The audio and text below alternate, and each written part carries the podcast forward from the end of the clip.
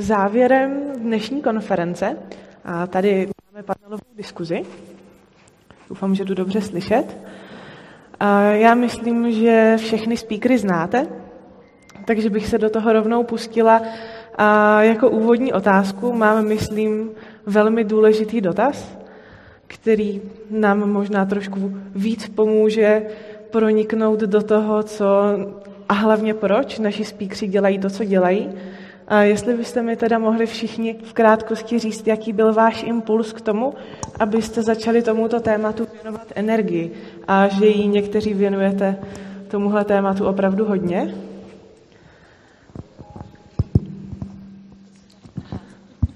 Po pořadě, jo? Po pořadě. No já vlastně vždycky to říkám, když eh, jsem na těch besedách nebo kdykoliv to jako povídám, tak vždycky vlastně o tom mluvím a ten impuls je, no tak asi první impuls byla moje vlastní školní docházka. To si myslím, že když člověk přemýšlí, tak eh, vlastně mu to musí každému snad připadat divný, ne? Jak se ty dospělí chovají k těm dětem, dokud je sám dítětem. Akorát, že potom to je asi tak drsně jako potlačený, všechny tyhle ty pochybnosti, že to prostě si lidi nedovolají vůbec o tom přemýšlet. No. Tak a pak samozřejmě ty vlastní děti. A to, že se s každým dalším dítětem otvírají ty moje vlastní věci z dětství a ze školní docházky. A čím víc asi dětí člověk má, tím dál se posouvá, nebo já nevím, ale já už asi mě to stačí takhle. Hmm. Tak já teda tomu nevěnuju tolik asi času jako Zdeňka. Já o tom jenom píšu knížky. a, ale já bych nemohla jinak. Mě by bylo stydno sama před sebou a já už prostě nedokážu dělat věci, které jsou se mnou v rozporu. A, a tak jak vidím, jak moje děti vyrůstají a jak jim to svědčí a jaký z nich rostou báječní lidi a je s nima fakt hezký být, tak uh, si říkám, že kdyby bylo takových dětí víc, tak je tady líp k žití. Tak to je můj důvod asi. No, mně se to tak nějak skládalo celý život, asi nedokážu přesně říct ten okamžik, ten moment, kdy, kdy se to úplně mega zlomilo, nevím. Ale jak říká Zdenka, začal tomu vlastní školou, že jo, a potom děti a tak, no.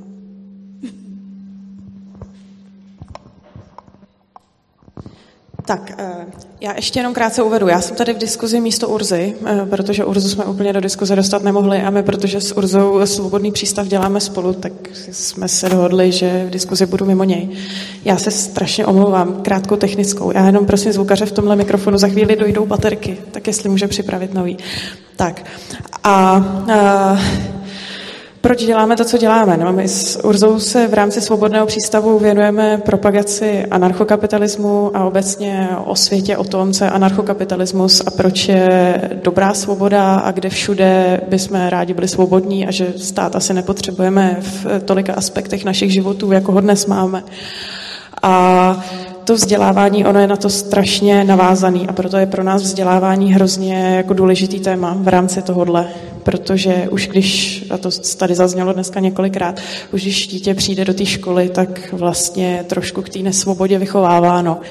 A, a pro nás je hodně důležitý, aby napřed byla svoboda v tom vzdělávání, tak proto tomu věnujeme takovou obrovskou tou a možná, než nám zvukaři vymění baterky, tak odpovím i za sebe, i když jsem dnes nebyla speaker. A já jsem měla neuvěřitelnou možnost um, neúčastnit se základní ani střední školy úplně běžnou formou. A měla jsem méně invazivní formu individuálního přístupu. A tím, že jsem viděla, jak moc mi to dalo možností do života, možností dělat to, co mě baví a být v tom nějakým způsobem úspěšná, tak si myslím, že je důležitý ukázat to, že tady je ta cesta i ostatním. A baterky ještě nemáme. Tak. Ale už nám běží. Neběží. Tak můžu říct, co dělám. A Já jsem kryptoanarchistka, anarchokapitalistka a věnuju se nějakým způsobem šířením myšlenek svobody. A především teda mě baví propojování všech těch oblastí, ať už té intelektuální, praktické, ekonomie, filozofie a, a předávat to dál různými formami. Takže píšu teďka knihu o, o kryptoměnách a vlastně osobní bezpečnosti na internetu. Nějakým způsobem spolupracuju i se svobodným přístavem, tak to dáváme všechno, všechno dohromady. Tak děkuji za slovo. Já taky mám zkušenost se základní školou osobní a pak u svého syna. Ehm, a obecně mm, jsou mi blízké hodnoty svobody a života podle vlastních hodnot a ne podle toho, co někdo nadiktuje. Od dětství mám odpor k autoritám a ehm, celkově i k tomu, jakým způsobem funguje stát, protože to vidím ve své praxi advokátky, že stát velmi často buď škodí, a nebo teda nějak funguje, ale eh, je to třeba k ničemu, že to neprospívá. Takže mm, mám velké pochybnosti eh, o smyslu plnosti většiny eh, státní agendy. U mě jsou ty kořeny, u mě jsou ty kořeny v 70. letech, kdy jsem po škole nastoupila do svého a to, tak to blbě držím, že jo, asi. Když jsem nastoupila do pedagogicko-psychologické poradny a tam jsem s hrůzou viděla spoustu dětí, které se trápily ve škole já jsem byla ta jedničkářka, která si to mohla přečíst o přestávce a dostala jedničku, takže já jsem vlastně ani neměla tušení, když jsem nastupovala do té poradny, co ta, všech, co ta škola může vlastně jako páchat na těch dětech. No, eh, za toho hlubokého socialismu tam byla akorát jediná možnost, jak pomoct těm dětem a sice napsat jim nějaké dobrozrání, že jsou prostě dyslektici, nebo tak, aby měli nějaké eh, trošičku eh, jako větší pokoj o těch učitelek. No, když potom přišel 89., tak jsem se opravdu s nadšením vrhla do toho, že ta školství by se mělo jako radikálně změnit a viděla jsem tu cestu v osvětě učitelů nebo ve vzdělávání učitelů. Vlastně i ten náš koncept respektovat a být respektován eh, vlastně vznikal spíš pro vzdělávání učitelů.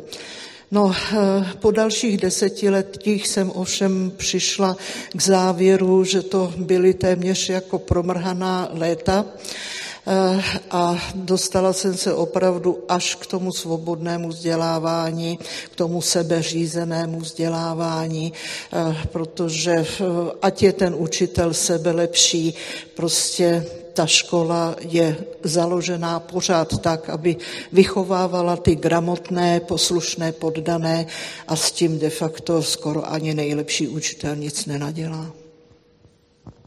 Tak já moc, moc děkuji za úvod. Nejdu slyšet, že? Tak já moc děkuji za úvod a posunula bych se dál. Nemyslíte si, že přenášením rozhodování, například e, k tématu základního vzdělávání, je forma alibismu? Vzhledem k tomu, že úloha rodiče je být i mentorem, vezmeme to zase od Zdenky.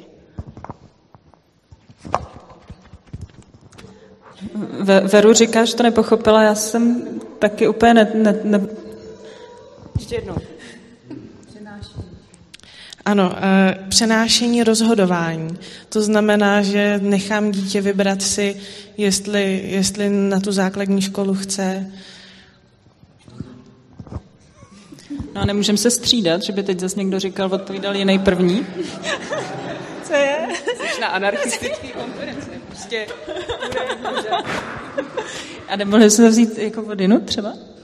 Veru, že by začala. Jsme tady špatný konec. Jestli to není, já, si to zopakuju, jestli tomu rozumím, jestli to není alibismus, házet to na to dítě, aby se rozhodlo samo.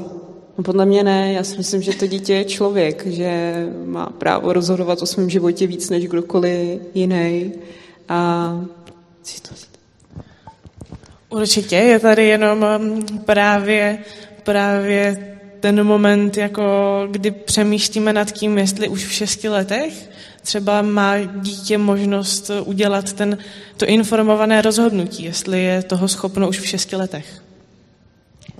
Tohle je úplně super otázka, protože já se strašně často, já jsem lékař ještě mimo toho, co děláme s Urzou a strašně často se setkávám s tím, jestli jako ten pacient, když eh, má jít na nějaký zákrok, jestli je schopen vůbec jako posoudit důsledky toho zákroku, eh, když tomu nějak jako odborně nerozumí. A mně přijde, že s tím dítětem je to jako podobný, tak někde se jako musí dát ta hranice a pokud teda chceme stejně tak, že by měl být zodpovědný za své jednání dospělý i s rizikem toho, toho, že se rozhodne špatně nebo o špatnou informovaností, tak si myslím, že stejně tak by to mělo být u toho dítěte, ač přístup samozřejmě by asi měl být jiný a ta komunikace s tím dítětem jiná než dospělým, asi trošku víc jako srozumitelnější a víc třeba přátelštější. No a ještě k tomu řeknu, že si nemyslím, že by to dítě žilo v úplném váku, že si uvědomuju to, že moje děti jsou moje děti a žijou se mnou v jedné domácnosti a i když já třeba na ně nepůsobím nějak výchovně, tak často bezděčně, už jenom tím, že vidějí oni, jak já žiju, tak jejich rozhodování je dost zkreslený prostě mnou a nutně tím, že spolu trávíme nějaký čas a toho času je dost hodně. A další věc je, že eh, vlastně tu školní docházku jsme spolu diskutovali. Já jsem ji dala eh, na výběr, byli jsme se ji podívat v nějaké škole vlastně Grétě eh, a ona se pak teda rozhodla pro domácí vzdělávání, ale je pravda, že třeba kluci, vlastně synové mladší, tak ty už nad tím neváhali, jestli půjdou do domácího vzdělávání. Už vlastně tu školu nezvažovali jako možnost, protože se účastnili té střídavky domškolácký, mají tam kamarády, jsou zvyklí tak trávit čas, takže jako vnímám to, že ta jejich volba byla v tomhle omezená, ale já eh, prostě si myslím, že si mě nevybrali náhodou a když si mě vybrali, tak ať si to užijou. No. Mně se třeba ta hranice, o které jsem mluvila, hledá hrozně těžko. Já si myslím, že prostě tak, jak se můžu zeptat na, na cokoliv jiného, jestli si dá jahodovou nebo bílou čokoládu nebo něco jiného, tak se stejně tak můžu zeptat na to, jestli chce, nechce jít do školy. Případně si myslím, že jsou schopni si říct sami. Je to úplně stejný, jestli má chutí do kina, do zoologické, nebo chce chodit do školy a pak, pak vlastně se hledají ty cesty, jako jestli někam půjdeme nebo zůstaneme doma. Takže eh, podle mě to alibismus není teda jsem schopná s dětma mluvit eh, o čemkoliv a v podstatě v jakýmkoliv věku. Teda, pardon, já už pak... Um, mě ještě napadla jedna věc, že pro mě je vždycky lepší vlastně nechat je v tom si vymáchat čumák sami a že ta samotná cesta, i kdyby byla třeba pro ně slepá a oni se pak rozhodli jinak, takže ta zkušenost toho je mnohem cenější, než kdybych to za ně rozhodla já a oni to dostali nějak nařízený. Tak to jsem jenom chtěla, že to tady zazní. Já k tomu mám dvě věci. První věc je ta, co už jsem říkala v té svojí, v svojí řeči, tady, co jsem tady vedla. A pro mě je to otázka hodnot. Jako ve chvíli, kdy chci mít vztahy založený na dobrovolnosti, respektu, úctě, tak pro mě prostě není ta možnost jako něco jim nařídit nějak autor, autoritativně nebo mm, arbitrárně, nebo prostě, prostě ně, ně, něco jim jako nařídit. A, takže z toho vychází prostě to, jak jako funguju a jak žiju a vlastně, abych mohla žít, jak říkala Veru, v souladu sama se sebou, abych se mohla na sebe kouknout do zrcadla, abych prostě byla v pohodě, tak prostě nemůžu fungovat tak, že budu ty děti do něčeho donucovat. No a druhá věc je, že to není uh, černobílý, že to není nevratný, jako, že to není tak, že děti se rozhodnou, že nepůjdou do školy a už nikdy tam nemůžou jít. Naopak, to je velmi propustný, jako může to být velmi propustný proces, jako tam je zpátky. Jako ve chvíli, kdy by najednou si řekli, že chtějí jít do školy, že to chtějí zkusit, tak kdykoliv můžou. Můžou vyzkoušet, kolik škol chtějí, pak zas stejně tak vědí, že můžou kdykoliv odejít, aspoň moje děti. A ve zbytku jako to, to souhlasím to, co, s tím, co říkali e, holky přede mnou.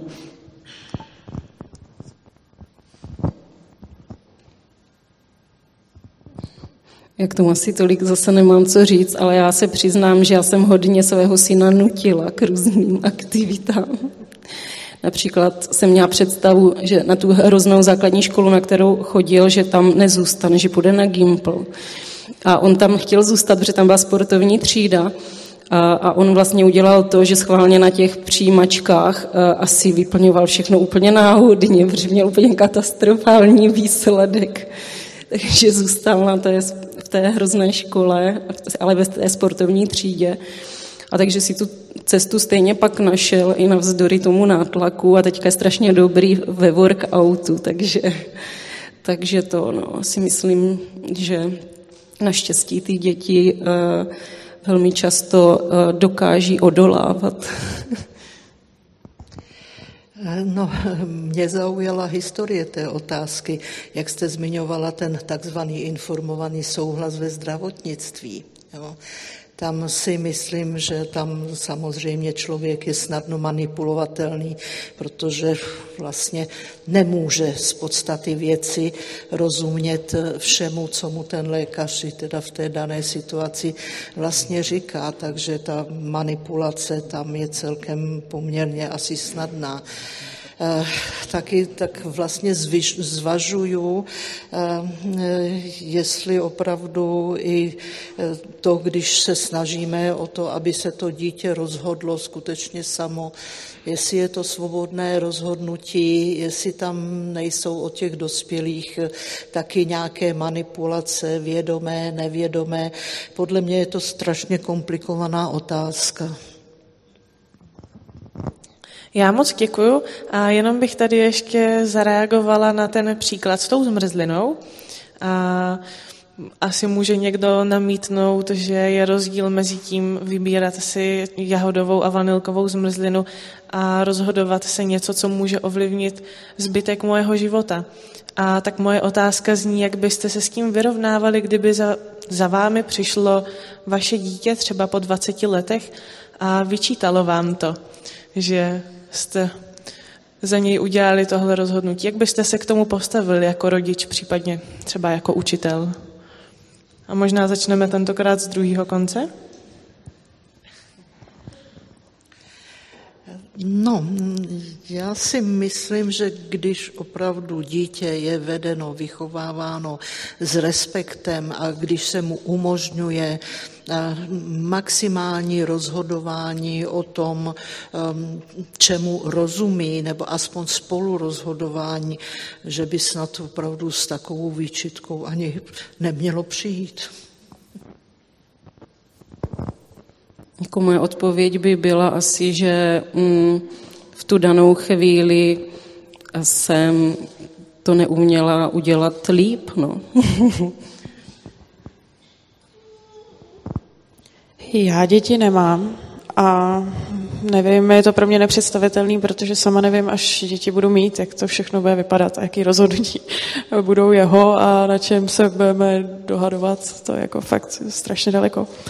Ale já už jsem byla svědkem i stížností dětí, kteří si stěžovali, že rodiče za ně rozhodli něco, co jim pak jako nějak ten život špatně uspořádalo. A už jsem zažila i jednu stížnost dítěte, které řeklo rodiči, ty si mě tenkrát nedonutil, což bylo docela zajímavý. A jak se s tím srovnávat, já nevím, já si myslím, že asi je důležitý, což asi se mi jako lehko říká, když ty děti nemám, ale počítat s tím, že prostě člověk jako v té výchově udělá strašně moc chyb a prostě tak to je, no a myslím, že nejde to neudělat. Tak já doufám, že si to na sebe sypeme a hrneme všechno postupně a že uh, si nebudeme vyrovnávat účty po deseti, po dvaceti letech, nevím, možná. Ale uh, každopádně si myslím, že kdyby se tohle odehrálo až po takové době, takže asi jsem nebyla úplně upřímná a otevřená, že jsem možná uh, hrála nějaký divadlo, protože pokud bych to fakt myslela se svou upřímností a svobodou opravdu skutečně, tak si nemyslím, že by nastala situace, že by mi to po dobu 10-20 let děti neřekly a že by po dobu 10-20 let jako nebyli schopni si uvědomit, že by jim třeba ani jednou v té situaci nebylo dobře a že by potřebovali nějakou změnu. Takže doufám, že jsme k sobě natolik otevření, že si nebudeme skládat účty po tolika letech. Já, já myslím, že jako každý rodič by měl mít nějaký speciální konto, kam si odkládá peníze na psychiatra svých dětí, až mu pošlou účet.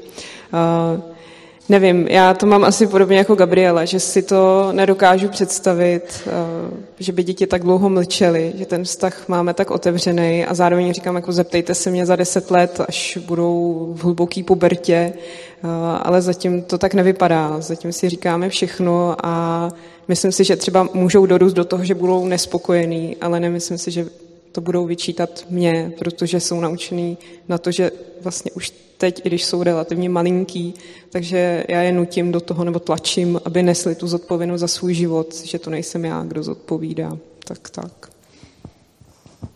No, to je přesně ono. Já už jsem to taky říkala v tom svém tady příspěvku, že si myslím, že když eh, někdo někomu něco vyčítá, tak je to vždycky, to vychází z nějaký mentality oběti.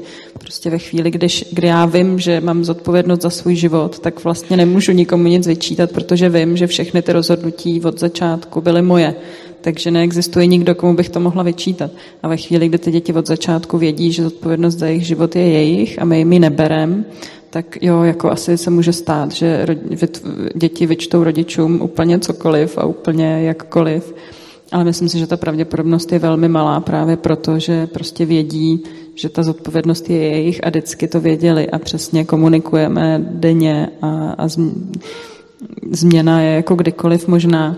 A samozřejmě, že nevíme, co bude v budoucnosti, to neví ani děti, ani my, ale jak říkám, ta zodpovědnost, když vědí, že od začátku na nich, tak nemají co vyčítat prostě. Moc děkuju. A jak se říká, že všechno zlé je pro něco dobré, tak uh, ano, určitě. Tady je trochu anarchie. jo. Určitě, když tak eh, potom máme vzadu jeden mikrofon, tak eh, když budou nějaké dotazy, my budeme mít potom teda dotazy na konci, jestli si to můžeme nechat. A když se jenom přihlásíte, tak vám slečna donese, donese mikrofon. Volný trh selhal a můžeme pokračovat.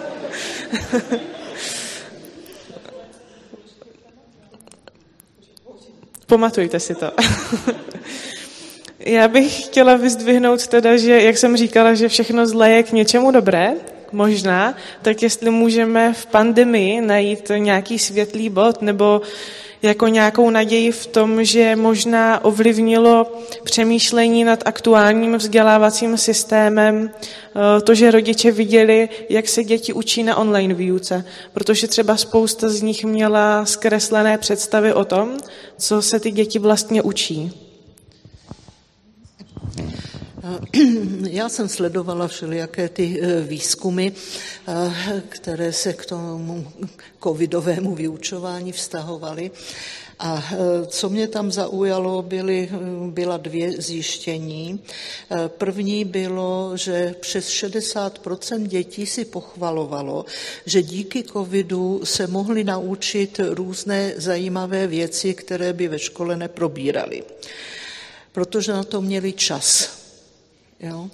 A e, druhé, co mě už teda méně potěšilo, bylo, e, že se ptalo, myslím, Kalibro to bylo, co dělalo to e, zjišťování, ptali se rodičů, kolikže času museli věnovat domácím úkolům nebo učením se se svými dětmi během teda toho covidu. Jo tak to je docela alarmující, protože pouhých 9% rodičů eh, řeklo, že ty děti byly schopné se učit sami. Eh, potom asi dalších 16%, že tomu věnovali tak maximálně do hodiny.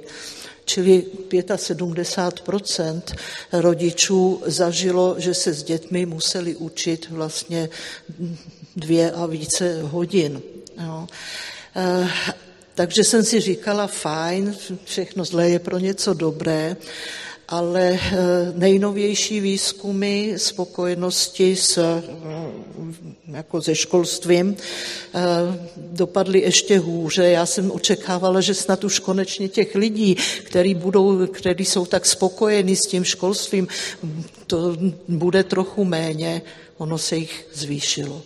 Nerozumím tomu, jo, protože opravdu to vypadá, že mnoho rodičů vidělo, jaké hlouposti s prominutím se ty děti učí a ono to vyšlo ze 70% na 80%, že jsou spokojení. No, nerozumím tomu a jsem z toho strašně smutná. Tak já nemám nějaké statistiky, ale vím, že spousta rodičů eh, stáhla děti z toho Eh, školního vzdělávání a začali je vzdělávat doma. A to v reakci právě na to, že uvědomění, do jaké míry ty školy jsou státní represivní ústavy eh, s ohledem na ten covid, že se tam vyžaduje to testování, ty roušky a řada rodičů s tím nesouhlasila, aby takto byly děti eh, stresovány naprosto bezdůvodně téma COVID je moje oblíbené téma, protože podávám neustále nějaké návrhy na zrušení těch mimořádných opatření. Nebudu do toho nějak zabíhat, ale myslím si, že to spoustě lidem otevřelo oči. Jednak, že slyšeli tu online výuku, jak často se ti učitelé vyjadřují třeba agresivně eh, k těm dětem, jak uplatňují i slovně takové ty uh, mocenské prostě výrazy a tak.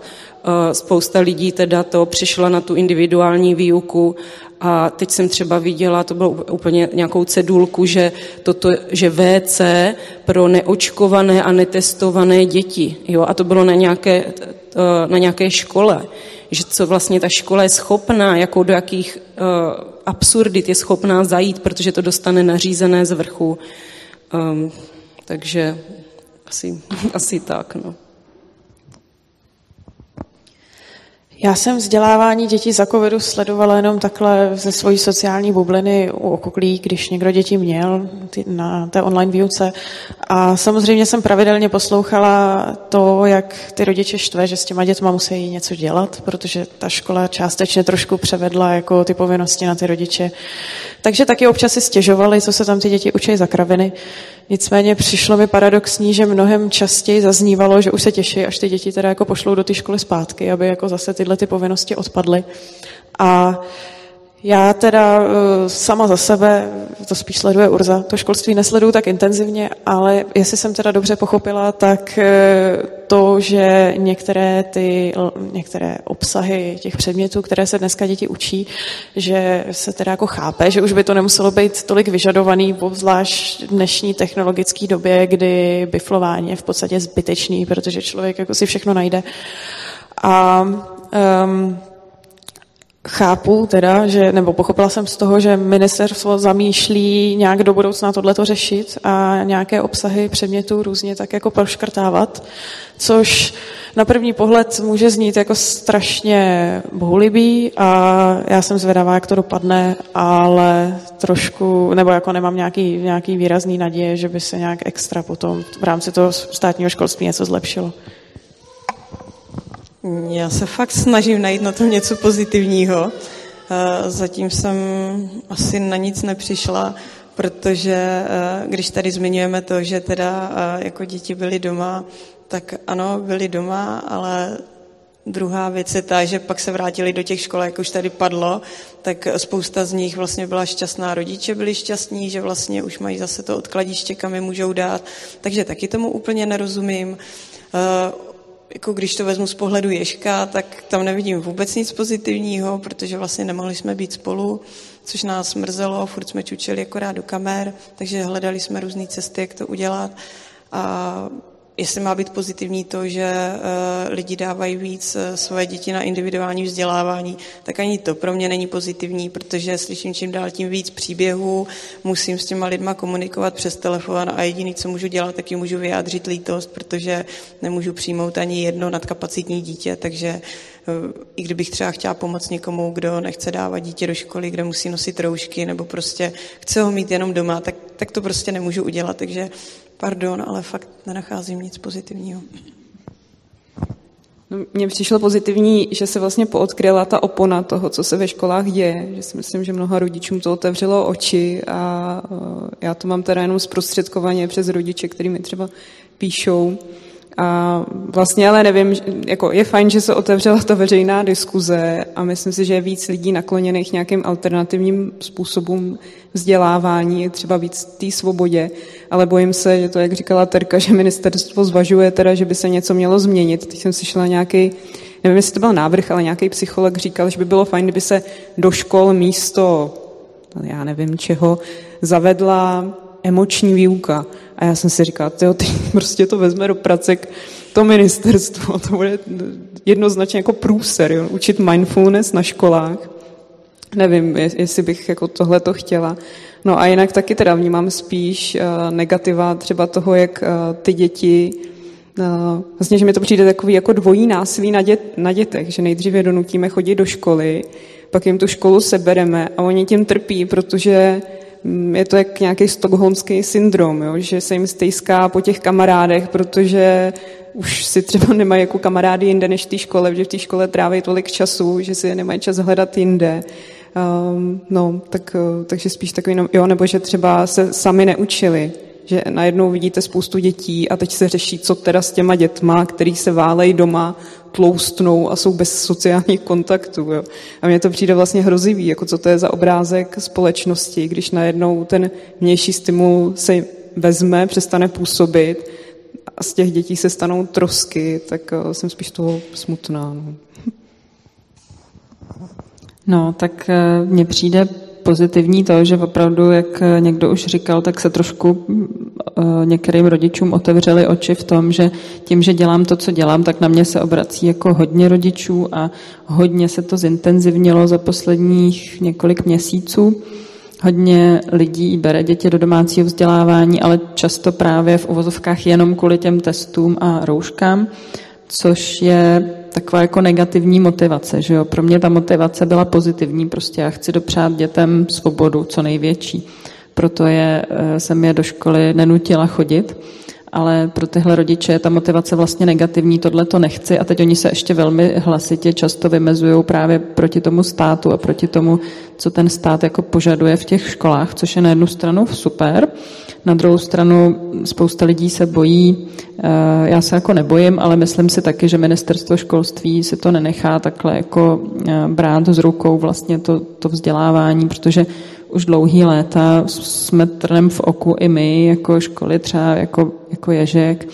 A všechny ty komunitní v uvozovkách školy, které nejsou školy v legislativním slova smyslu, Ministerstvo se vyjadřuje dlouhodobě úplně jasně, že vzniká paralelní systém vzdělávání a že to se nedá, to, to, to není jako možný a že je potřeba to kontrolovat víc a víc. A zatím se o tom jenom mluvilo, ale myslím si, že to takhle dlouho jako nemůže zůstat bez odezvy ze strany ministerstva školství. Ráda bych se pletla, třeba, třeba to tak nebude, ale spíš si myslím, že, že to takhle se prostě nenechá. A, protože těch domškoláků opravdu přibývá hodně a vlastně se ten zákon, tak jak byl původně zamýšlený, do velké míry různě ohýbá ty lidi si v tom tak hledají cestičky, stejně jako my, prostě se snažíme jako co nejsvobodněji žít v nesvobodné zemi. No a tak uvidíme, jak to jako dopadne. Takže na jednu stranu jo, je to fajn, že prostě slýchám příběhy, jak ty rodiče teda viděli, jak na té on, na online výuce, jakým způsobem se chovala ta učitelka třeba k těm dětem a byli zhrozený z toho a začali teda to konečně něco řešit a třeba ty děti vzali do domácího vzdělávání. A na druhou stranu to může mít právě tenhle ten dopad, že se prostě to domácí vzdělávání nějak bude chtít omezit. V zahraničí už to jako ty tendence jsou, třeba ve Velké Británii narostl taky velmi počet domškoláků, který tam doteďka nemuseli být nikde registrovaný, tím pádem tam byl legální unschooling No a teď už existuje návrh, aby všechny domškoláci museli být někde registrovaný, tím pádem budou nějakým způsobem omezený. Ve Spojených státech to tež, jako ten, ty počty prostě rostou a pro stát je vzdělávání nebo školství hlavním indoktrinačním nástrojem. Tam to všechno začíná, že jo? tam se vychovává ten správný občan. Takže si opravdu nemyslím, že si to nechá jen tak jako lehce vzít.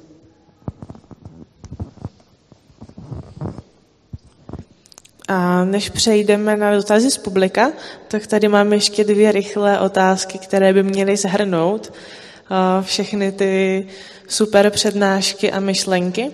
Takže kdybyste mi mohli říct, jaký krok byste doporučili udělat rodičům, až e, tady vylezou z Cevra, až odejdou tady z téhle konference, aby, aby nějakým způsobem jako mohli nastartovat uh, ten nový život pro ty děti, aby jim ho mohli třeba trochu ulehčit nebo zpříjemnit.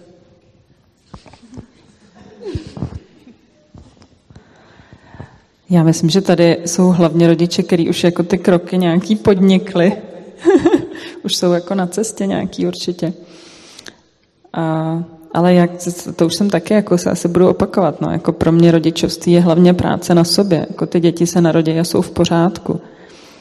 Jenom my musíme se nějak pracovat na sobě, aby jsme je nekazili a aby jsme jim nebrali tu svobodu. Takže ideálně vlastně se nesoustředit na děti, ale na sebe, protože děti prostě jsou v pohodě a budou v pohodě, když my budeme duševně, mentálně, emocionálně zdraví, tak nebudeme ty děti pak ničit. No. Takže já osobně bych pracovala na sobě a, a ideálně se jako přemýšlela o tom, o těch svých motivacích, o, o svých hranicích, o tom, jaký vztahy chci s lidma mít a od toho se odvíjí všechno ostatní. Jo, to já myslím, že skvělý první krok je, že už jste tady, že o tom přemýšlíte jako téma. Začala bych o tom mluvit se svýma dětma. To, co říkala Zdeňka, s tím úplně souhlasím, že nejdřív člověk musí srovnat sebe, aby mohl pomáhat jiným. A tady ta konference se jmenuje nějak jak podpořit děti v lásce k učení tak pro mě, já, já vlastně ani nevím, jestli je nějak jako podporovat, jo? já bych to spíš jenom jako nechtěla posrat tím, že do toho budu nějak zásadně šťourat. Že oni už to mají a myslím, že v tomhle jsou mnohem moudřejší než my, který už na sobě máme jako spoustu vrstev naplácaných, takže spíš jako odkládat to, co my máme na sobě, říkat si, tohle je to moje, nebo to na mě někdo pověsil, patří to ke mně a, a hledat, kdo tam je jako vevnitř a co ten člověk chce. A pak je to strašně snadný, když ten člověk komunikuje z té čisté duše na čistou duši, tak eh, je to mnohem jednodušší a ty řešení se pak nabízejí sami. Prostě to ten vesmír posílá. To tak. Tak já se přiznám, že jsem asi v takovém negativním modu. Uh, já prostě to světlo na, na konci toho tunelu nevidím.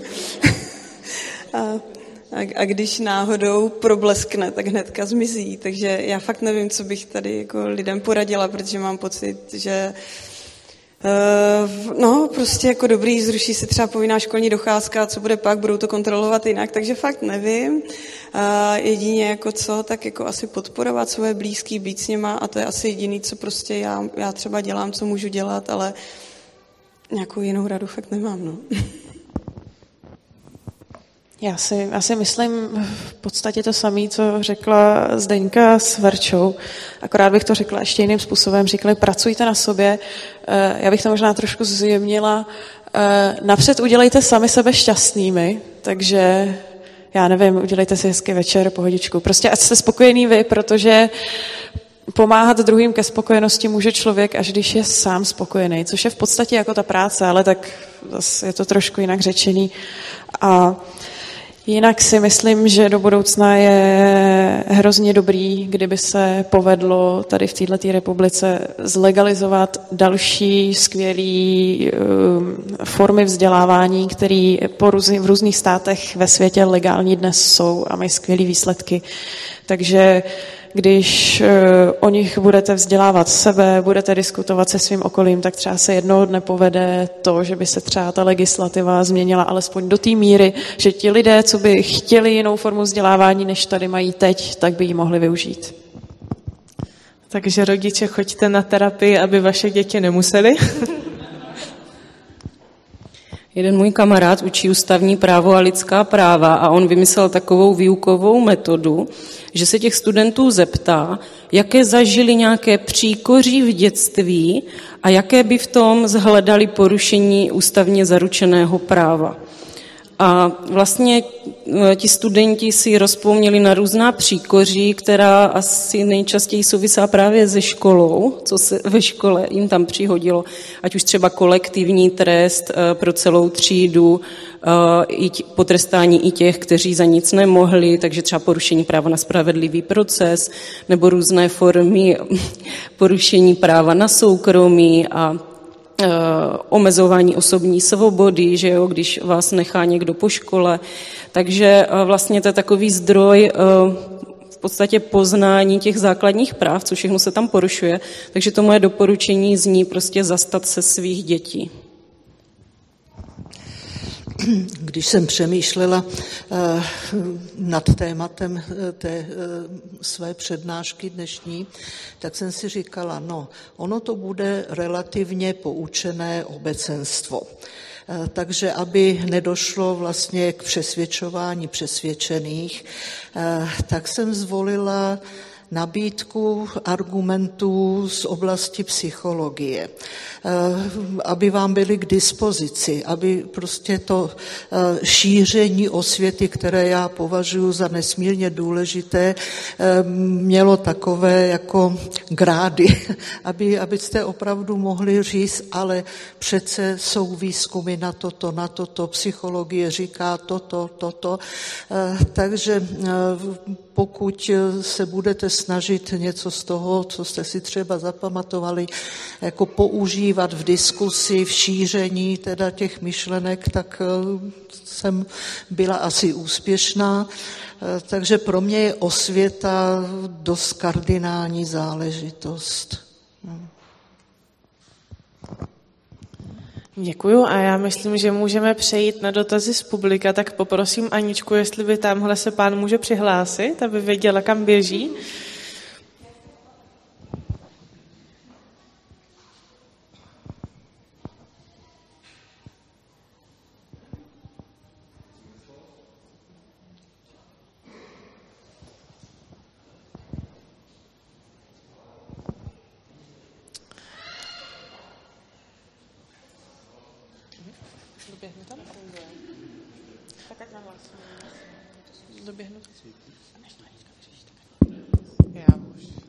Halo, halo. tak děkuji za slovo. Já jsem chtěl říct, že si myslím, že právě k té otázce, že je super nechat to dítě rozhodnout v šesti letech, dokud se ještě umí rozhodovat a má právo na vlastní názor, než mu ho sebrat, sebrat mu možnost rozhodovat se a vědět, co chce a pak mu v 15 říct, a teď budeš vědět, co budeš dělat do konce života že to je potom, když už ten názor mluvím těžký.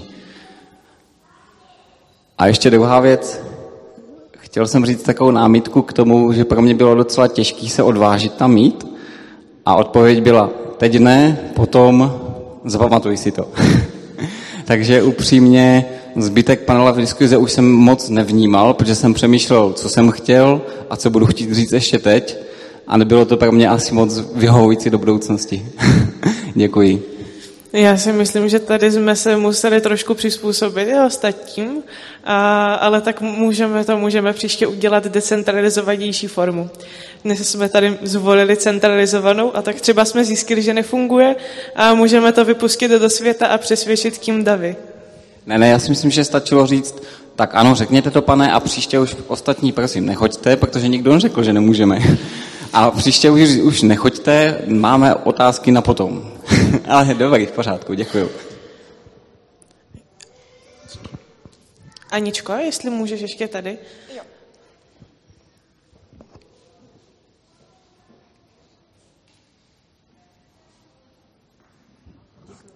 Já jenom bych uh, reagovala tady pánovi, že naopak jsem tady mužovi říkala, jak krásně moderátorka, elegantně zvládla svůj úkol moderátorky a s laskavostí a s respektem udržela tak, jak prostě měla představu s ohledem prostě na ostatní. Takže já děkuji moderátorce.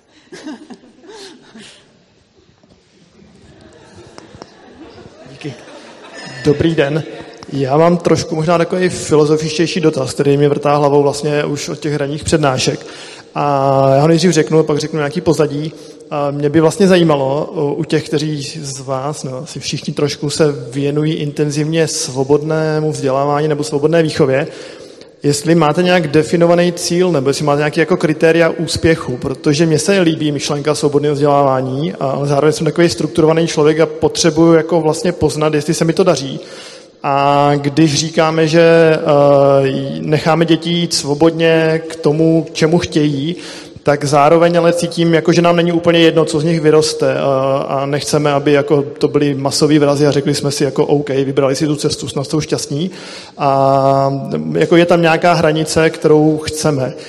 A například, pokud by to tak nebylo, tak bych potom to své dítě třeba ve chvíli, kdy mě přestane bavit, jako mohl dát nevím, do babyboxu nebo do příkopu a říct, jako, tak si tady nějak žij, jak chceš. Takže mám pocit, že tam vlastně nějaká, nějaká naše ambice má být, jako zároveň použi- záměrně používám to škaredý slovo ambice, ale vlastně nevím, jako jaká. Tak mě třeba zajímalo, jestli Ježek v kleci má nějaký kritéria, ale budu vděčný za odpověď kohokoliv, kdo k tomu něco má. Díky. Je to teda otázka, předpokládám, na všechny?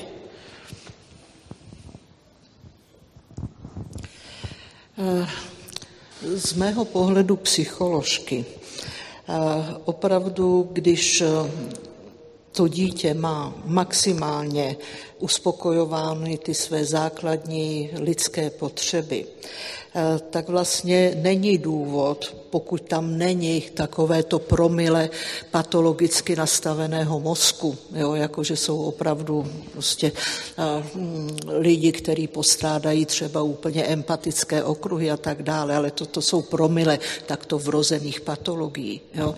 Takže uspokojování potřeb dětí vede k tomu, že ta patologie se nevyskytuje. To znamená, jsou to lidi komponovaní dobře, v těch svobodných školách vlastně není skoro důvodu, aby se vyskytovala šikana. Pro mě jeden velký argument pro svobodné vzdělávání je, jak jsou na tom absolventi ať Summerhillu, Sudbury Valley School, to jsou opravdu instituce, které fungují eh, desetiletí, že jo, Summerhill má z té výročí založení, Sudbury eh, byla založena 1968 a oni sledují ty své absolventy. Jsou tam vlastně eh, profese nejrůznější, od nějakých řemeslníků, že jo, až po špičkové profesory, hm, matematiky, právníky, lékaře, ale to, co vlastně se line, bych řekla, jako jednoznačně těmi jejich zjištěními je, že ti lidé dělají svou profesi rádi. A když eh, z nějakého důvodu mají pocit, že už není kam dál růst, tak klidně změní svoji profesi toto považuji třeba za velice eh, důležité, být spokojen v tom, co teda jako dělám. Eh, další mm, vlastně zjištění je, eh, že ti absolventi vlastně podnikají v mnohem větším procentu, než tak jako běžně v populaci ti podnikatele jsou zastoupeni. To znamená, že vlastně to jejich svobodné vzdělávání, vnitřně řízené vzdělávání je opravdu vybaví takovými dovednostmi sociálními, komunikačními, eh, které jim to podnikání umožňuje. Že jo. Takže eh, já si další, co je třeba jako zajímavé, že tam ty lidi daleko víc cestují, než zase jako běžně zvykem. Jo. Takže já si myslím, že kritérium je opravdu potom ten spokojený život s prací, kterou dělám ráda. Jo? A ta představa, že, že prostě toto vzdělávání eh, by vedlo absolutně k nějakým teda bezdomovcům, nebo co, to je naprosto milná představa, jo, která bych řekla, eh, kterou nepodporuje, nepodporuje absolutně nic, co psychologie ví. Jo. Já se omlouvám, že tady trochu poruším svoji pozici a budu tady reprezentovat své názory, jestli to nevadí. Ale myslím si, že naopak, když se člověk eh, něčemu věnuje, ať už je to sport, nějaká intelektuální záležitost a, nebo podnikání, tak eh, ten feedback toho okolí reprezentuje to, jak se mi v tom daří mnohem víc, než to, že jeden člověk ohodnotí podle toho, jak se vyspal mojí práci jedničkou až pětkou. Přijde mi to jakože naopak mnohem jednodušší potom žít v tom světě, kde mám feedback od mnohem, mnohem většího počtu lidí a kde vlastně už ani tolik nezáleží na tom, že jeden člověk se špatně vyspí a, a je to pro toho člověka mnohem jednodušší v tom světě fungovat. Já, Já jenom se... pro jistotu, pardon, řeknu, že na to vůbec nějak neútočím. Já věřím tomu, že svobodné vzdělávání eh, vede k lepším výsledkům a jenom vlastně hledám, co to je to lepší. Uh, jo, jakože vůbec nejsem v opozici, jenom nad tím jako přemýšlím, co vlastně, k čemu směřujeme, jestli to umíme nějak říct, nebo prostě jsme v pohodě s tím, že si ty děti nějak rostou. Já se necítím kompetentní odpovídat na to, kam směřuju, protože jsem děti ještě nevychovávala a uh, až je budu mít, tak se obávám, že budu mít určitou představu a e, jak se to vyvine, nevím. Ale mám z e, fleku mě tady napadla představa, kam bych rozhodně to směřovat nechtěla a to, kdyby se stalo, tak by mě mrzelo. E, mrzelo by mě, kdyby moje dítě dělalo třeba jednou nějakou činnost nebo povolání, které považuji za nemorální. Napadl mě teďka příklad, jeden z nejhorších, policista z protidrogového třeba, to mi přijde něco tak hroznýho, protože jako došlapávat si na lidi, kteří jsou už jako životem traumatizovaný natolik, že skončí závislí někde na nějaký látce, e, mi přijde tak strašně nemorální, že to bych asi jako brečela v koutě, kdyby přišlo moje dítě s tím, že bude na protidrogovém. A tak asi se možná takovýchhle příkladů najde víc, ale mě prostě jako první napadlo, napadlo protidrogový.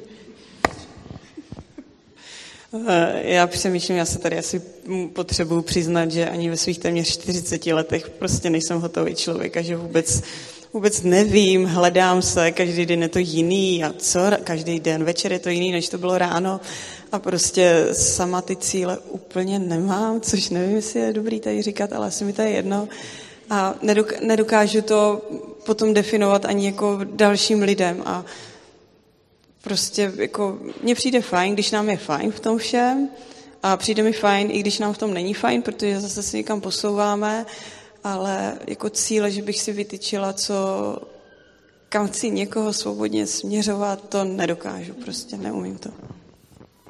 Já bych zareagovala na ty ambice, nebo já chápu, jak to bylo myšleno, ale já, přijde mi to příhodný. Já nemám vůbec žádné ambice. Já svoje děti jenom bezvýhradně miluju a to je celý. A ono se to týká i drobných denních situací, kdy oni se třeba naštvou a já vím, že miluju to jejich jádro a že to naštvání je jenom nějaká emoce na povrchu a, nic to nemění na mém vztahu k ním. A stejně tak nemám žádný očekávání od nich, protože moje děti mě prostě nemůžou zklamat. Nemůžou mě zklamat jako lidi. Vlastně jediný, co já můžu zklamat, je moje špatně vytvořené představy o tom, jaký by měl jejich život být. A jediný, co si přeju, je, aby eh, každý z nich dorostlo do svého plného potenciálu. A pro mě to znamená nepřesvědčovat je, eh, aby, když jsou jako semínka bodláků, tak abych z nich vyrostla růže a říkat jim, hele, ale kdybys byl růže, tak by to bylo jako lepší, ty růže tu mají výhodnější, jsou hezčí, všechno, tak eh, spíše nechat dokvést do toho, čím oni se narodili a tak nějakým být po ruce nebo tam někde vedle nich a vytvářet jim to prostředí, aby oni měli příležitost k tomu dorůst. No, Veru to řekla úplně nádherně, jako já vůbec nevím, co bych k tomu dodala, jenom zase zopakuju, že pro mě je to otázka nějakých hlubokých vnitřních hodnot a toho, jak vnímám tu morálku. Takže já prostě nemůžu žít jinak. A jinak bych eh, podepsala to, co řekla Veru, já nemám žádný cíle, nechci mít žádný očekávání a ten důkaz, že to funguje, o kterém jste mluvil, pro mě je to, že ty děti jsou šťastný a spokojený a je mi úplně jedno, jestli budou popeláři nebo doktoři nebo na berňáku. A i kdyby byly masový vrazy, tak je stejně budu milovat a přijímat. Jako asi by mě, asi by mě to třeba bolelo, nebo bych to nevnímala, že to je v souladu s mým prostě um, s tím, co já považuji za morální, ale to neznamená, že bych je přestala milovat nebo přijímat. Stejně jako když můj muž udělá něco, s čím nesouhlasím, nebo co, nevím, když prostě se zamiluje do někoho jiného, tak to bude furt ten stejný člověk. Jako on se, furt je to on, jako furt to jádro, jak říkala Veru, je prostě furt on. Takže nechápu, jo, třeba mě to bude bolet, třeba budu z toho smutná, ale nechápu, proč bychom měla přestat mít ráda, nebo proč bychom měla přestat přijímat. A s dětma je to stejný, nebo ještě vole, vole jako jinde, protože to jsou moje děti. Já jsem je porodila bezvýhradně, jak říká Veru, je miluju a přijímám. A přijímám úplně jakýkoliv jejich rozhodnutí. A jenom pracuju na tom, abych neměla ty očekávání právě, protože to je přesně to jediné, co mě může zklamat. A ty děti ne. Takže můj cíl jako žádný není a důkaz, že to funguje, je ten, že máme dobrý vztah a že jsou v pohodě, šťastní a spokojení.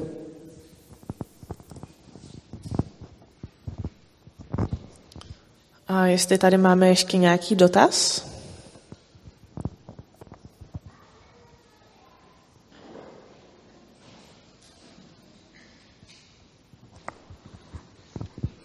Dobrý den, já jsem se chtěla zeptat, co byste eh, každý, každá z vás eh, poradili eh, učiteli základní školy, který už delší dobu tuhle situaci sleduje, je seznámen s tím systémem a snaží se tedy něco udělat, ale prostě je to takový, jaký to je.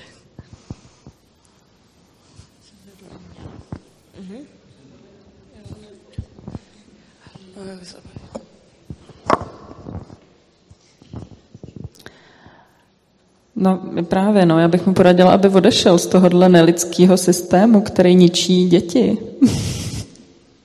Ale samozřejmě jsem hrozně vděčná za ty, kteří neodejdou a kteří se snaží zachránit ty děti, aspoň některý nějak, jako třeba Gábina. Díky škole, kterou má Gábina, tak my můžeme žít tak, jak žijeme a spousta dětí, určitě věřím tomu, že to zachránilo. Já osobně bych nebyla schopná v tom systému být, protože mě to ničilo, byla jsem tam dva roky, nebo prostě x let, protože pak jsem ještě se pohybovala v různých volnočasových aktivitách pro děti, který, na který chodili třeba děti, které chodili do škol. A pro mě jako je nemyslitelný, že bych tam byla, prostě mě by to ničilo a zároveň jsem vděčná, vidím, že to ničí i ty lidi v ostatní, ale jsem vděčná, že v tom systému nějak jako jsou. Na druhou stranu, kdo ví, kdyby všichni tyhle skvělí lidi odešli a dělali, vytvářeli nějaký fakt paralelní systém vzdělávání a skutečně se tvrdě postavili proti státu, třeba by se to změnilo k lepšímu s nás, třeba by prostě jsme něčeho dosáhli, protože si myslím, že v téhle oblasti nejde něčeho, nějaký změny ke svobodě dosáhnout z vrchu. Nikdy. Stát se nikdy nezdá, nevzdá dobrovolně jako té moci nad tím vzděláváním. Takže jedině ze spodu, jako a čím větší bude masa lidí, jak říkala paní Nováčková, osvěta, prostě jediný, co mě dává smysl a podporovat lidi, kteří to chtějí dělat jinak, spojovat se a pak, aby pak prostě ta masa byla natolik silná, že třeba přetlačí jakoby ten stát. Moc tomu nevěřím. Já jsem spíš pesimista v tomhle. Ale přijde mi to jako jediný způsob prostě vytvářet teda nějaký paralely a ukazovat, že to jde jinak. A ty lidi postupně třeba se přidávají. A myslím si, že měnit ten, že ten systém školství je nereformovatelný, na tom se možná tady shodneme všichni, že prostě to je, Urza jednou kdy si říkal, že to je jako kdyby jsme se snažili reformovat kladivo k čištění zubů. To je prostě nástroj, který je vytvořený k něčemu úplně jinému. Školství, tak jak dneska funguje, je vytvořený k ovládání prostě lidí a k výchově vojáků. Takhle vznikla povinná školní docházka a v principu se na tom nic moc nezměnilo. Změnily se kulisy trošku, změnila se výzdoba tříd a podobně. Trošku se hraje na to, že to je teda laskavý, ale ten princip je pořád stejný. Takže reformovat kladivo k čištění zubů nedává smysl. Takže prostě radši e, opustím kladivo a jdu hledat kartáček třeba, anebo si nečistím zuby. No, no, já pokud tedy pochopila jsem, že jste učitelka, že se ptáte kvůli sobě, tak eh, pokud máte na to žaludek a jste schopná tam vydržet, tak já jsem vděčná za každého člověka, který tam vydrží a podaří se mu zachránit pár dětí každý rok. Eh, a pokud na to už žaludek nemáte a cítíte, že je to cesta, kterou už nejde jít dál, tak odejít z toho školství. A já myslím, že ta poptávka po službách schopných učitelů, který budou působit soukromně anebo budou zakládat svoje školy, tak poroste. A, a třeba vám tam jednou pošlu děti. No. Takže, takže za mě klidně exit ze školy a, a založit něco vlastního, kde se vám bude líp svobodně dechat. Myslím si, nebo nevím, k tomu asi Gábina řekne, že to je možná složitý moc, ale um, že to stojí za to. Složitý to je, eh, ale já jsem vděčná za kohokoliv dalšího, kdo se k nám přidává. Takže určitě je to super a myslím si, že ta odpověď je prostě tady někde. To se asi těžko se to nějak jako vysvětluje a je to přesně o tom žaludku a je to o tom nastavení toho, co jsem ještě schopná a ochotná vydržet. A vlastně asi to uvědomění si, proč něco dělám a jestli to dělám pro sebe nebo pro někoho jiného. Prostě zmapovat si ty motivy. Ale osobně bych asi nezůstávala někde, kde mě není dlouhodobě dobře. Na tuhle otázku by místo mě byl lepší právě Urza, který učil programování. A e, pokud se vám nechce jít do nějakého toho jako svobodnějšího, svobodnějšího systému nebo takhle, tak já si, já si pořád myslím, že pro děti může být pozitivní, že když už je do té státní školy někdo dá, že se tam setkají s někým lidským. Protože pravděpodobně to bude to nejlepší, co tam potkají. A e, jakmile z toho státního vzdělávacího systému všichni ty dobrý a, nebo zejména lidsky dobrý lidi odejdou, tak tam zůstanou jenom ty špatný a podle mě se nestane vůbec, podle mě jediné, co se stane, bude to, že stát to zacpe jakýmakoliv dalšíma lidma, který prostě veme a tam je bohužel vysoká pravděpodobnost, že ta kvalita bude horší a horší. Takže i pokud se učitel rozhodne ve státním systému zůstat, tak si myslím, že tím, že bude lidský k těm dětem, tak eh, jim zlepší minimálně to, co už tam teďka absolvovat musí a věřím, že i na takovýhle učitele v rámci možností ty děti budou vzpomínat dobře. Já nemám co dodat, mám úplně stejný názor. Já bych uh, teda doporučila um, případně řešit to, jestli ten ředitel je tam vstřícný, jestli je otevřený. Mě třeba teďka říkala jedna uh, uh, známá, co je učitelka angličtiny, že Eh, chtěla děti učit venku, že bylo venku pěkně a že vlastně se s obavama zeptala, jestli teda může jít s dětma ven a že jí bylo řečeno, no ano, samozřejmě, to je výborný nápad. A že ona vlastně eh, byla v šoku z té vstřícnosti, protože na škole, kde učila předtím, tak tam by to vůbec neexistovalo, že by to bylo bráno hned jako, že ona se chce ulívat, ty děti nic nenaučí jo, a nebudou nic dělat takže já bych to asi posuzovala podle toho, jaká je atmosféra na té škole, jaký je ten ředitel a pokud ta atmosféra a ta vstřícnost tam je, tak mám stejný názor, že pro ty děti, které tam budou, tak jako tak je lepší, když tam potkají takové vstřícné a respektující učitele. Ehm, moc lidí neví, že my máme legislativu, co se týče aspoň teda základní škol, možná i středních, jednu z nejliberálnějších vůbec. Takže člověk je úplně v šoku, co vlastně podle zákona v těch školách lze udělat. Asi před 14 dny byl velice dobrý článek v Respektu od doktora Štefla, který má řadu scio škol, že jo? a on tam píše, že třeba vlastně ta legislativa nezakazuje dělat hetero, věk, věkově heterogenní třídy, že vlastně ta legislativa umožňuje, aby byly de facto jenom tři předměty, že jo, čeština, matematika a to ostatní dohromady jako projektově. A ještě já nevím, co tam všechno jako jmenoval. Něco z toho jsem ani sama nevěděla. Eh, takže eh, je to teda o, eh, hodně o vedení, jak tady kolegyně říkala.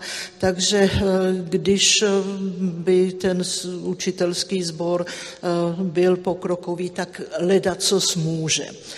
Když naopak jste takový osamělý běžec ve škole, kde to jinak teda moc progresivně nevypadá, tak stejně můžete jako v té třídě dělat ledacos.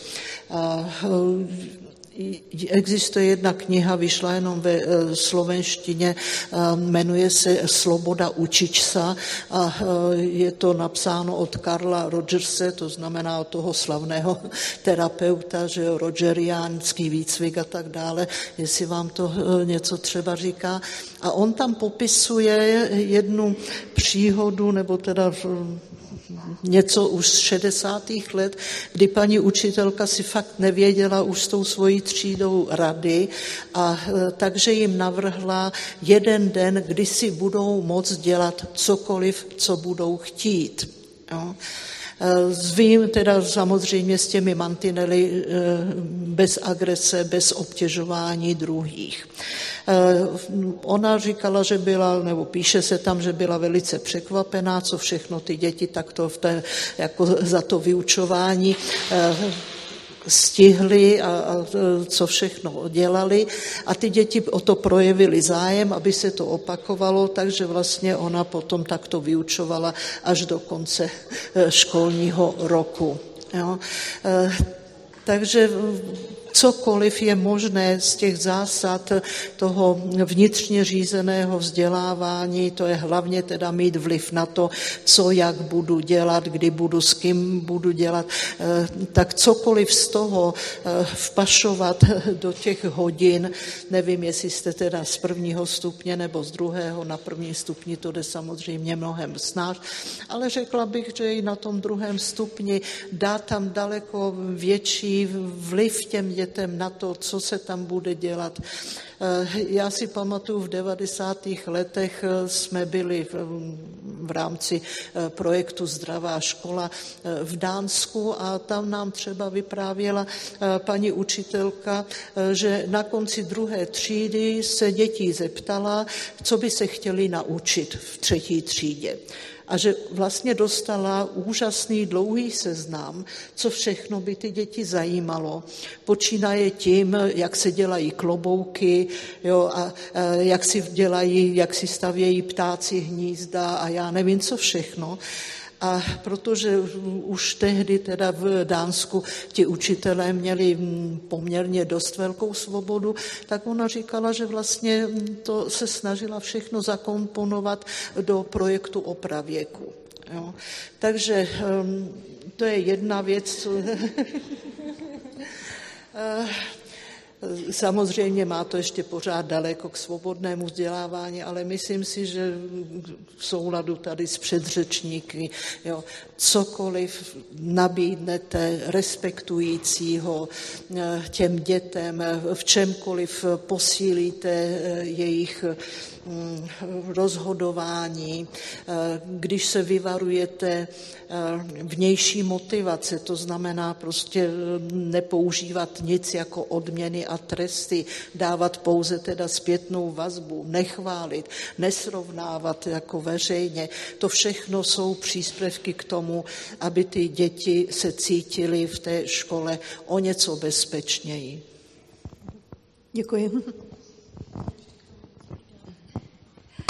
Tak. Já když jsem to tady tak poslouchala, tak to jsou přesně ty okamžiky, kdy to světýlko zasíná úplně ve vší úctě. Já se prostě k tomu potřebuji vyjádřit a minimálně bych aspoň dodala to, že je důležitá pro mě ta upřímnost, že když už se v tom necítím dobře, tak to těm dětem pojmenovávat a asi bych jim sama za sebe, ať jsem to třeba pár let dělala, tak bych jim nedávala naději v podobě toho, že třeba na mých hodinách si můžou něco dělat jinak, líp, svobodněji a pak přijde někdo jiný, drsnej a budou to mít ještě víc vázaný. Ale teď, kdybych se třeba vrátila v čase, tak si myslím, že jsem to dělala málo, pojmenovávala bych to víc. A ať, jsem, ať byly okamžiky, kdy jsem třeba i ty děti jak kdyby jako se snažila trošku zmanipulovat k tomu, aby se postavili tomu, co se v té škole děje, tak si myslím, že to pořád bylo málo a prostě víc bych popisovala to, jak se cítím a proč už tam třeba nechci být, proč už tam prostě nemůžu být a proč odcházím. A mně to na jednu stranu přijde fajn, já chápu to, že je každý jednotlivec, který děti nebije, nekřičí na ně a není na ně úplně hnusnej, takže se počítá a že to něčemu pomáhá. Na druhou stranu se bojím toho, že to hrozně škodí, protože si tu laťku vlastně snižujeme a jako z nějakého takového většího hlediska se dostáváme do toho, že to vlastně nějak funguje a že to nějak fungovat bude dál a mně to přijde hrozně nebezpečný. Až, ch- ať chápu všechny ty motivy a vlastně ta lidskost mi je blízká a rozumím tomu, že je důležitý tam dávat, když už nemůžu odejít, tak z toho velkého dlouhodobého hlediska mi je z toho vlastně smutno a mám z toho fakt strach. Takže být upřímný k sobě i k těm okolo sebe. Tak já moc děkuji všem účastníkům panelové diskuze, děkuji i vám za pozornost a předám slovo Teresce. Tak, uh, protože se přiblížil konec konference, já si tady jenom vemu papír, tak uh, bude nějaké závěrečné slovo. Uh, já vám moc děkuji všem, že jste sem přišli. Primárně bych především poděkovala všem našim řečníkům, kteří tady dneska mluvili, měli skvělé přednášky, skvělé besedy. Pak určitě v obrovský poděkování Vysoké škole Cevro Institut, která nám tady poskytla prostory a který jsou taky moc fajn, takže kdyby vás někoho zajímalo i studium, tak určitě se jim mrkněte tady jako na webovky. Dále bych ráda poděkovala Tomášovi Pajonkovi, který tady s náma není, ale jenom aspoň na dálku, eh, za to, že nás podpořil, podpořil v pořádání této konference. Potom eh, jmenovitě trošku šumím. Jmenovitě, abych na nikoho nezapomněla, Rose, Aničce, Jitce, Radce, Dále tamhle fotografovi Honzovi, tady zvukaři Honzovi, který teďka možná ještě nám za chvilku připojí Urzu, a moderátorce Lucce za to, jak pomohli s tou konferencí a za veškerou jejich práci, co tady prostě dneska odvedli. A uh, Hlavně ještě jednou díky vám, že jste přišli a e, záznamy z těchto přednášek se postupně budou objevovat na YouTube kanálu e, Svobodného přístavu. Takže pokud vás nějaká přednáška zaujala, tak klidně můžete po někom poslat eh, nebo nazdílet třeba na sociálních sítích. Stejně tak budeme rádi, když naše sociální sítě budete sledovat. Je to facebookový profil Svobodný přístav.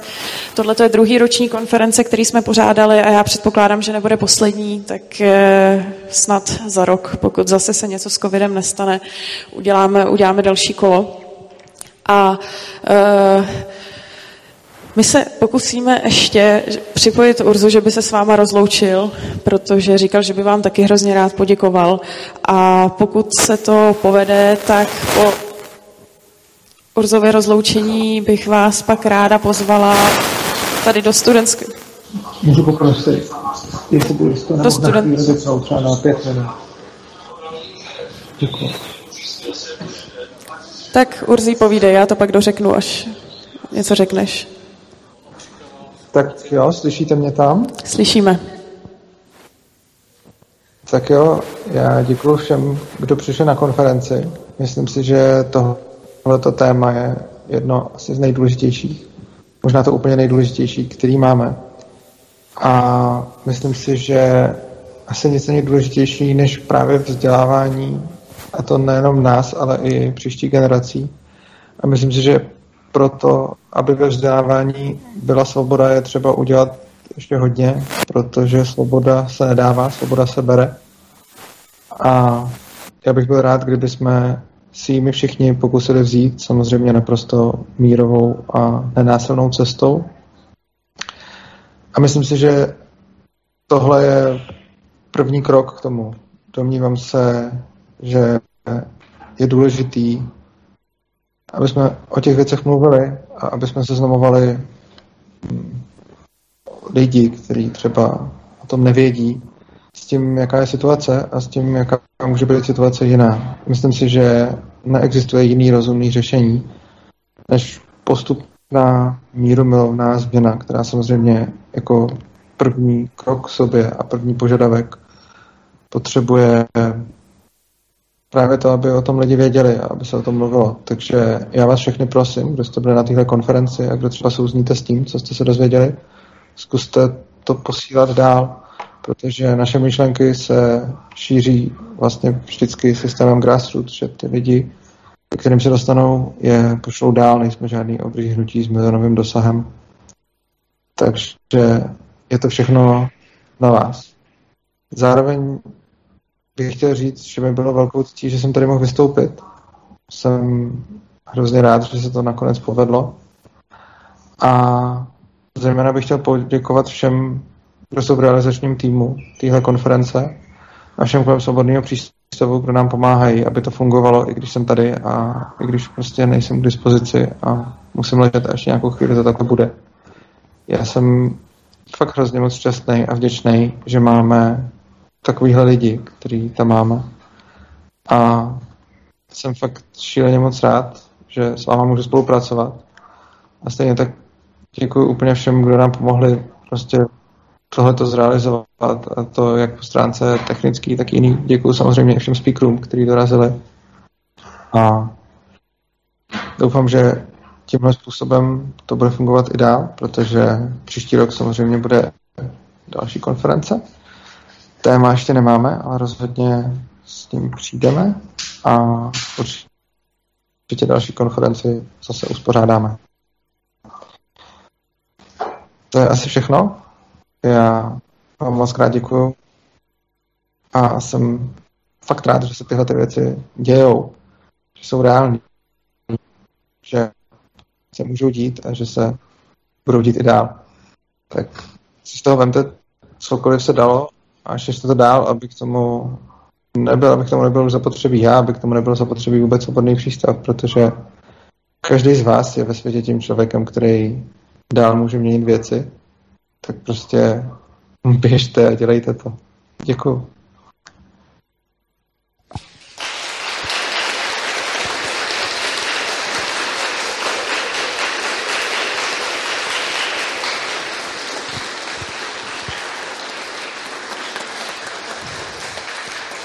Tak a poslední důležitá informace, kterou tady pro vás mám, eh, tady ve studentském klubu Ponorka, teďka je bar, můžete si dát pivo, víno, eh, popovídat si tady s náma neformálně a obecně si tady užít večerní párty a dobrý večer. Doufám, že tady s náma zůstanete. Tak ještě jednou všem díky moc a užijte si večer.